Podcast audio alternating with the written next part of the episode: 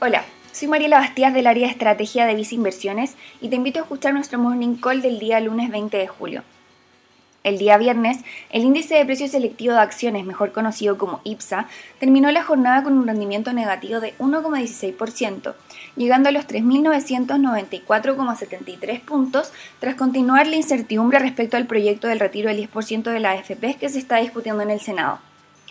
Analizando los sectores con mayores movimientos en la jornada, vimos que servicios de comunicación fue el sector que más cayó, siendo el TEL la acción con peor rendimiento de la jornada. De la misma forma, siguieron el sector de energía y consumo discrecional, donde en este último encontramos a Falabella cayendo 3,61% y Ripley 1,96%. Por el lado más positivo, encontramos el sector industrial y financiero, donde en este último destacó de manera importante el rendimiento de la acción Itaú Corbanca con avances de 10,14%, donde la explicación de este último movimiento vendría de la mano de un rumor dado a conocer el día jueves sobre un aumento de participación del grupo controlador, lo que podría haber llevado a una OPA, oferta pública de acciones, pero que fue finalmente desmentida por el grupo brasileño.